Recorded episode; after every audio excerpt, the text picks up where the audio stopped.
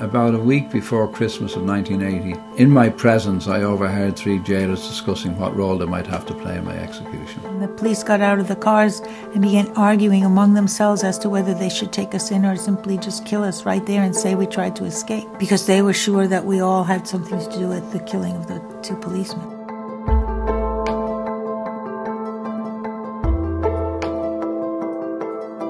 If there is a tragedy in your life, there are two things.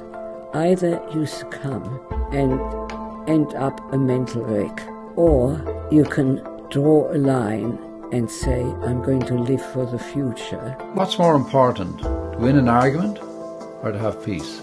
To be right or to be happy?